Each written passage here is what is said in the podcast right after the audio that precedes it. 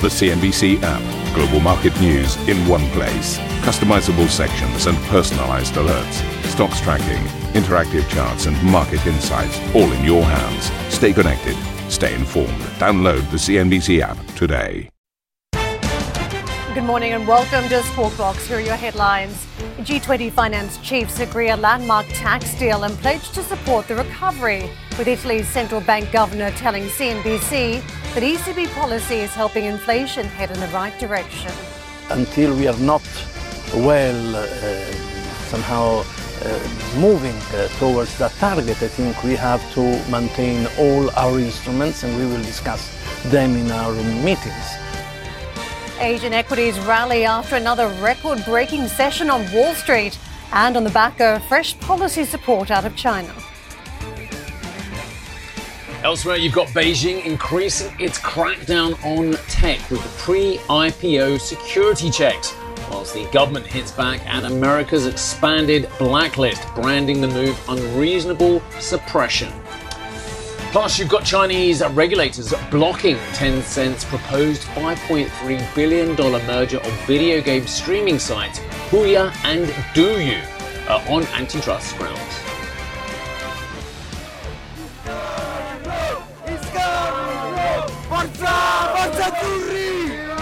And football's gone to Rome.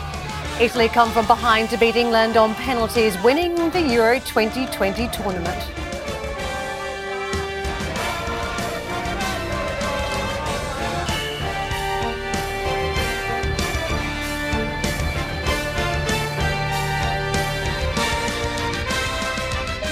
Different moods playing out across Europe today. A very downbeat day will be for Europe. Uh, in uh, England today, what we've got here across the capital, I've got to say, driving into London, just uh, leftover rubbish on the streets and uh, lots of downbeat faces, those that you have seen. But it's probably a different story in Italy as you're seeing from those scenes.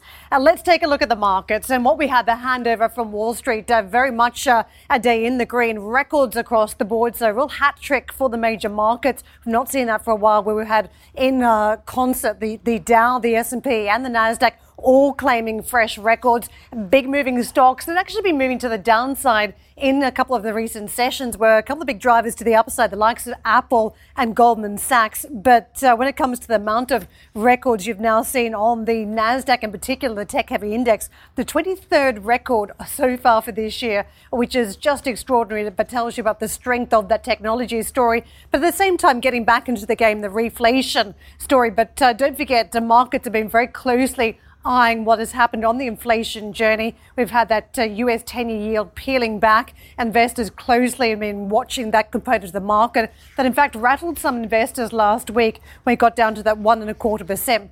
Take a look at uh, the Treasury Board and you can see how it is currently perched. A little bit firmer than that. 1.35% is where we are trading, but all eyes are on inflation this week. Consumer prices coming out Tuesday. Then we've got some testimony from Jay Powell later in the week. But investors are, are closely seeing what that language looks like around the consumer numbers. And you can see as a result, uh, we're well and truly off those levels that we had back in March of 1.7 percent plus. Uh, the early look at some of the big safe havens on the market, uh, that's where investors have actually been wandering to. Uh, gold prices had been a little bit supported over the course of last week, and dollar two as a result. 1802 uh, the morning session, bullion just pulling back from some of those higher ranges, but dollar has uh, very much been supported at this stage. It has been a dollar strength story. what we've got on the Asian markets, the big story has been the cut to the triple R from the Chinese, which has effectively unleashed about 135, 154 billion dollars from the banking system. This is seen as somewhat of a dovish tweaking move, but it does send quite a strong signal to commodity markets down the track about some of the weakening that we're starting to see across on that mainland market. And you can see Shanghai today responding nine tenths higher. The firmer ranges you're seeing on the Japanese stock market in particular, you've got a bounce there of 2.1%, and that is a pickup from some of the lows we saw last week, where there was a little bit of wobble for some of those global markets during the trading session last week. But uh, Steve, let me toss it over to you. I hope you uh, managed a, a couple of hours sleep. I was just about to come to you on the same. Did you have a full night's sleep. You sound way too sprightly this morning. I was totally fine, as you know. You know, football not being my bag, I, I am quite well rested. About the only person I think in London at this point. Did you stay up for the whole game? No, of course not. I'm sure No, you did. It doesn't though. sound like you did either. Actually, you no. stayed upright. Uh, not everything. I, I, I stayed up for most of it. I have to say, I, I, I, I I kind of felt the writing might have been on the wall. But look, look. Right. The good news is we can both speak this morning. So yeah, that's but good. uh, the Uh, unlike pushing some the of buttons, this though, morning. Steve, I have got to say we've got a sleepy lot in the gallery Yeah. today. I know. I know. Look, I'm not going to name names, but I'm just hoping that director Will can uh, manage to carry on speaking more than two words in one go. I, I, I think it's touch and go for the four hours of uh, European programming. I really do, Agreed. but he's a lovely lad, so he's going to do his best. Right, let's move on. uh, G20 finance ministers, fun enough, meeting in Italy, have signed off on a global landmark tax deal that will establish a 15% global minimum tax rate and apparently deter multinationals from booking profits in low tax jurisdictions. Now, in their communique, the G20 finance chiefs also pledged to keep pandemic stimulus measures in line with central bank policy, as well as help ensure vaccine access for developing countries and forge a framework for sustainable climate financing. Well, there's, there's a lot to unpack there, Annetta, but I think really what the international community and the markets are, are perhaps most interested in, now rightly or wrongly, uh, is about this tax agreement. We've seen all kinds of positive mood music about it. But, but let me just ask you one question as part of your coverage, and brilliant coverage, by the way, especially I'm sure Italy was stunningly noisy last night with the excitement of the football as well. But there is one sentence, and that is a carve out agreement to encourage investment is possible for uh, countries. If you have a carve out agreement to encourage investments, how watertight will this tax deal be? Yeah, that's still very open. I think those negotiations are now really starting with those countries who have lower tax rates than the proposed 15% at least when it comes to the minimum tax rate. So we're talking about the Irish, we're talking about Hungary, Estonia, but also others who need to sign up to, to that uh, tax deal to make it happen, at least if you talk uh, about the European Union as an entity. So let me zoom out a little bit and bring you uh, perhaps like an overview on what we are really talking about. We have one pillar where we, um, uh, under which um, uh, the biggest 100 multinational companies should be taxed in a fairer way, meaning that they are going to be taxed where they also generate their revenues. That's one pillar. That could actually be, according to Janet Yellen, a little bit more complicated to implement. The second pillar is the minimum tax rate of at least 15% across the globe, across those nations who are signing up for. And currently, as it stands, uh, 90% of the worldwide GDP in terms of countries have agreed to it. So the problem here is that, uh, as, as I was saying, inside the European Union, there still needs to be a bit of like political horse trading, to put it mildly or diplomatically, in order to make the Irish, the Hungarian, and also the Estonians sign up to that deal. Because in, in Europe, we need to have unanimity, um, and so everybody has to sign up to that. We can then um, transition that um, that law also into European law, and that is going to happen now. But people are actually quite confident here on the ground in Venice uh, over the weekend that this is going to happen, and be it by having some sort of incentive scheme. So take a listen of what the finance ministers had to say. I will use the opportunity to try to explain why we think that the few remaining European Union countries that have not endorsed the inclusive framework, um, why we think it's in the world's interest, in their interest, to be part of the agreement. So we will discuss the point next week uh, with the three remaining European countries that still have some doubts about this uh, new international architecture. And I'm talking about doubts. I'm not talking about oppositions. I'm very confident that we will get not just the agreement of a lot of member states of the European Union, but also of the Union as such. This was the case with all the agreements we reached on the global level on tax evasion. So I'm sure that this will be successful again. Being uh, the G20, first of all, and uh, 132 countries uh, agreeing, uh, representing more than 90% of worldwide GDP.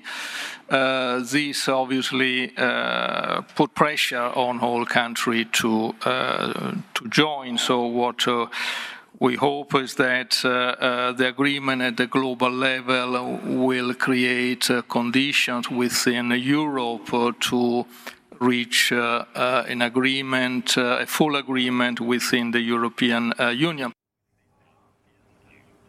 So the OECD is estimating that this tax deal, which they are calling here an historic tax deal on the ground, could generate roughly 126 billion euro more in taxes. And that comes handy at a time when all the countries in the world do spend a lot more money uh, in order to fight the pandemic. So um, the, the, the, the roadmap now looks at such that there is now this convincing or political discussion backdoor meetings to get the others in the camp.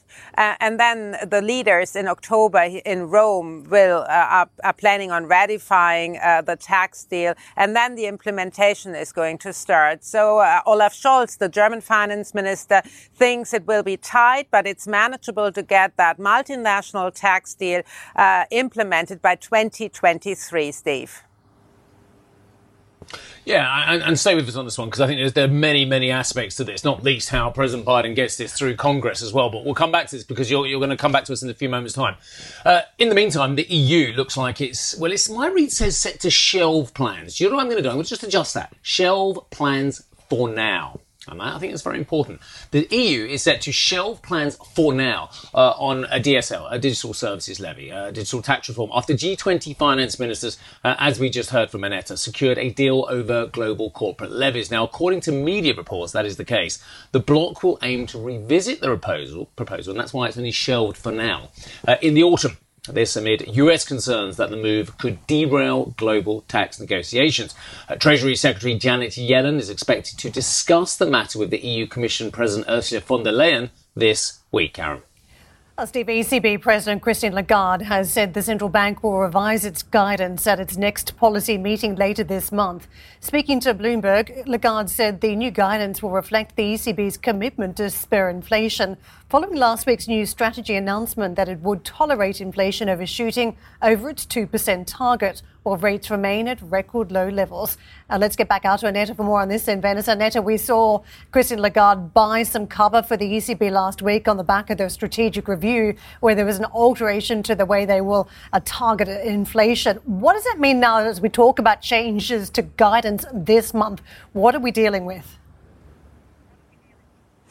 So it's an interesting animal because it could be actually premature to, um, oh, that what she's saying as well, to cut um, the pace of purchases like some hawks are demanding for. So she's essentially also saying that um, even when the PEP program officially expired by March 2022, it could like transition into some sort of other form of program. So I guess what the ECB tries to convey is that they keep on doing forceful monetary policy action. That's what she was saying in her press conference also on Thursday until inflation is back at the target. And the target is now very precise. It's 2%, not less than 2%. And we are far away from it. And um, I caught up here on the ground in Italy with the uh, governor of the Bank of Italy, Ignazio Visco. And he also was saying that, listen, look at the inflation where it is and look at what we have to do. It's quite clear that we cannot stop the program as of yet and also not reduce this because we are not at the target. Take a listen. Obviously, this is an emergency program which had to do with the um, effects of the pandemic. The effects of the pandemic are not only on the volatility of markets, but also on the ability to go back to the 2% aim. And therefore, until we are not well uh, somehow uh, moving uh, towards that target, I think we have to maintain all our instruments and we will discuss them in our meetings. Uh, uh, obviously, this is uh, something that is both data driven and uh, it's not path dependent, it is state dependent. So this is really what, what we have to do, observe, understand and then decide. Um, we're talking about forceful monetary policy action to get inflation back to that 2% target, which is now a firm target. So, but in other words, if you look at inflation now, that means that we still need a lot of support for the next years. Is that a right interpretation? Well, it, it, it is not clear. It is, I said, uh, data dependent. It, it, there is still uh, substantial slack in the in the European economy. Uh, this slack is uh, not equally distributed across countries. The governing council has to look at the uh, inflation rate in the euro area not in single in individual countries. Each country's uh, inflation rates are uh, changes in relative prices, if you want, not in the absolute price level. So, so we have really to, to observe that. We are still now projecting Uh, inflation to be at around 1.4, 1.5 percent in in the in the medium term. So this has to be two percent in the medium term. And when will, it will be 2% in the medium term, we will be glad having achieved that result. I think analysts are very interested about your, the ECB's reaction function compared to the Fed's reaction function because the Fed is actively allowing overshooting for the time it ha- inflation has undershot. So how is the ECB's function differing or is it not differing? Well, we have discussed at length on this. There are some of us who think that it's different, some of us who think that it's not think? that different. uh, I think that uh, uh, we are not having a price level targeting. That is, we are not compensating for what we missed. Uh, but on the other hand, we look, we look to the future, and looking to the future, we have really to realize whether we are far or not from our aim and if we are close, as I said, to the lower bound, that is, we can not use our interest rates effectively, we have to do all the rest to be very forcefully uh, going in that direction. So it's a very interesting time the ECB is currently in. If you look at the minutes of the of the last policy session, then it's clear that there's a growing rift again inside the governing council. The likes of Weidmann from Bundesbank uh, also publicly arguing for uh, a reduction in the pace of the uh, purchase rate uh, under the PEPs and others, uh, like for example Visco, being more on the not more, but being clearly in the camp of the doves who are saying saying we are nowhere there where we need to be, so we cannot withdraw monetary stimulus.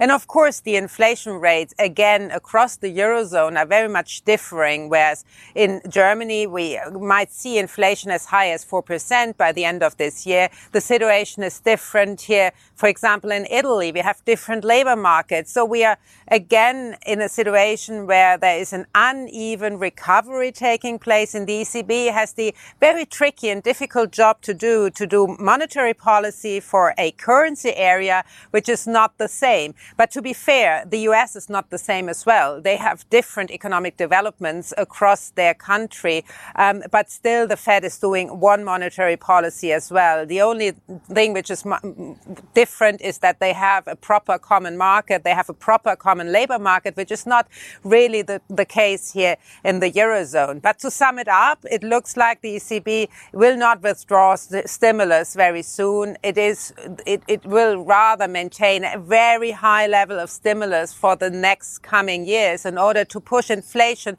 back to 2% on a sustainable basis. What we're currently seeing, policymakers are thinking it's just a one-off inflation post-pandemic effect. Steve? Yeah, yeah, but but Annetta, I've actually got myself up here a chart of um, uh, of inflation levels across the eurozone since pretty much the, the whole history of the eurozone as well. Uh, and what it shows me is that there was stability in the inflation rate around about 2% to 2.2% uh, for most of the first 10 years of the Eurozone. Thereafter, there was a huge amount more oscillation on the chart. But the problem with the chart is, and then anyone who looks at this will, will know the same point, is that the oscillation came to the downside. Very few episodes of inflation at or above 2% for a consistent period of time over the history of the last, and I'm going to go back here about 13 years uh, of the Eurozone as well. So what does this meaningfully actually result in for a large number of our viewers who are out there who are a trading the bond markets and looking at these extraordinarily low historic levels or, or b actually for those viewers of ours and there are some out there still who have savings and are actually hoping for a bit of inflation as well it just seems to me we're talking about something and i appreciate what you were saying about german inflation perhaps peaking towards the end of this year by and large, a, a, a, figure north of 2% sustainability, according to a, a lot of the historical data, it's just not going to happen for a very long time. So, what are the actual ramifications for our viewers? Yeah, well, the actual ramification for our viewers is that they can uh, most likely, I mean, I, I, I, also I don't have the crystal ball, but most likely um, make a strategy uh, on the basis that the ECB will keep the interest rates on, on, the lower bound because they don't want to have a tightening of financial conditions. They want to have a strong recovery of the Eurozone, and this moves in tandem with the fiscal support we are seeing. We're not talking only about recovery from a crisis now. We're also talking about a whole transformation of the economy. You shouldn't forget that because the whole greening aspect uh, moves into that and all the funds now being channeled into uh, projects which uh, are deemed to make the Eurozone more productive. It will last or it will take uh, quite some time. And during that time, the ECB most likely will be very, very supportive and we are not going to see higher rates as uh, most likely the Fed will install at some point in time. And the Eurozone as such has much more slack in their economy, much less dynamic than the US. And this has to be addressed. And if they're not succeeding, I guess it will take a very long time until we see higher rates in the Eurozone, Steve. Yeah, yeah, that, that, that seems a given. Um, how was Italy, by the way? Was it was it noisy last night? Actually, I didn't hear a lot because we are in Venice and here are no cars. So I think that's that makes it uh, much much better in terms of sleeping. And I didn't watch it either. Sorry. well, the gondoliers not out honking their horns and that. Anyway, yeah, absolutely. I did watch most of it, but I, I, I couldn't watch the shootout. I've got too much history on that front, uh, being a long-term English sports fan. Uh, yeah, excellent so work, Annetta. We'll catch up with you a little bit later I'm on. So sorry no, don't be worried. We won the cricket. That's the bit I went to anyway. Uh, right, okay. Quite as big a event, though, I have to be honest. Uh, thank you for that. We'll see you a little bit later on. So, coming up on this show, China's central bank looks to boost the recovery as it eases reserve requirements. Eases reserve requirements already. There's so much um, stimulus going in. We'll have more on this after the break. Plus, Karen. And for plenty more from the G20's meeting in Italy, you can check out the Squawk podcast.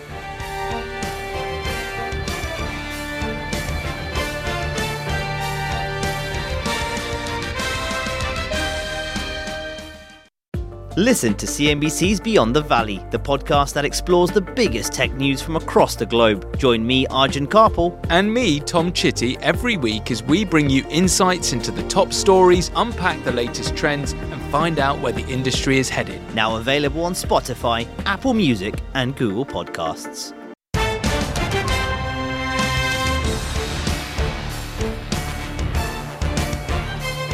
Right, let's talk about this China move as well. Absolutely fascinating that the Chinese central bank has slashed the level of cash that lenders must hold in their reserve. Now, this is a move which will free up around $154 billion in liquidity.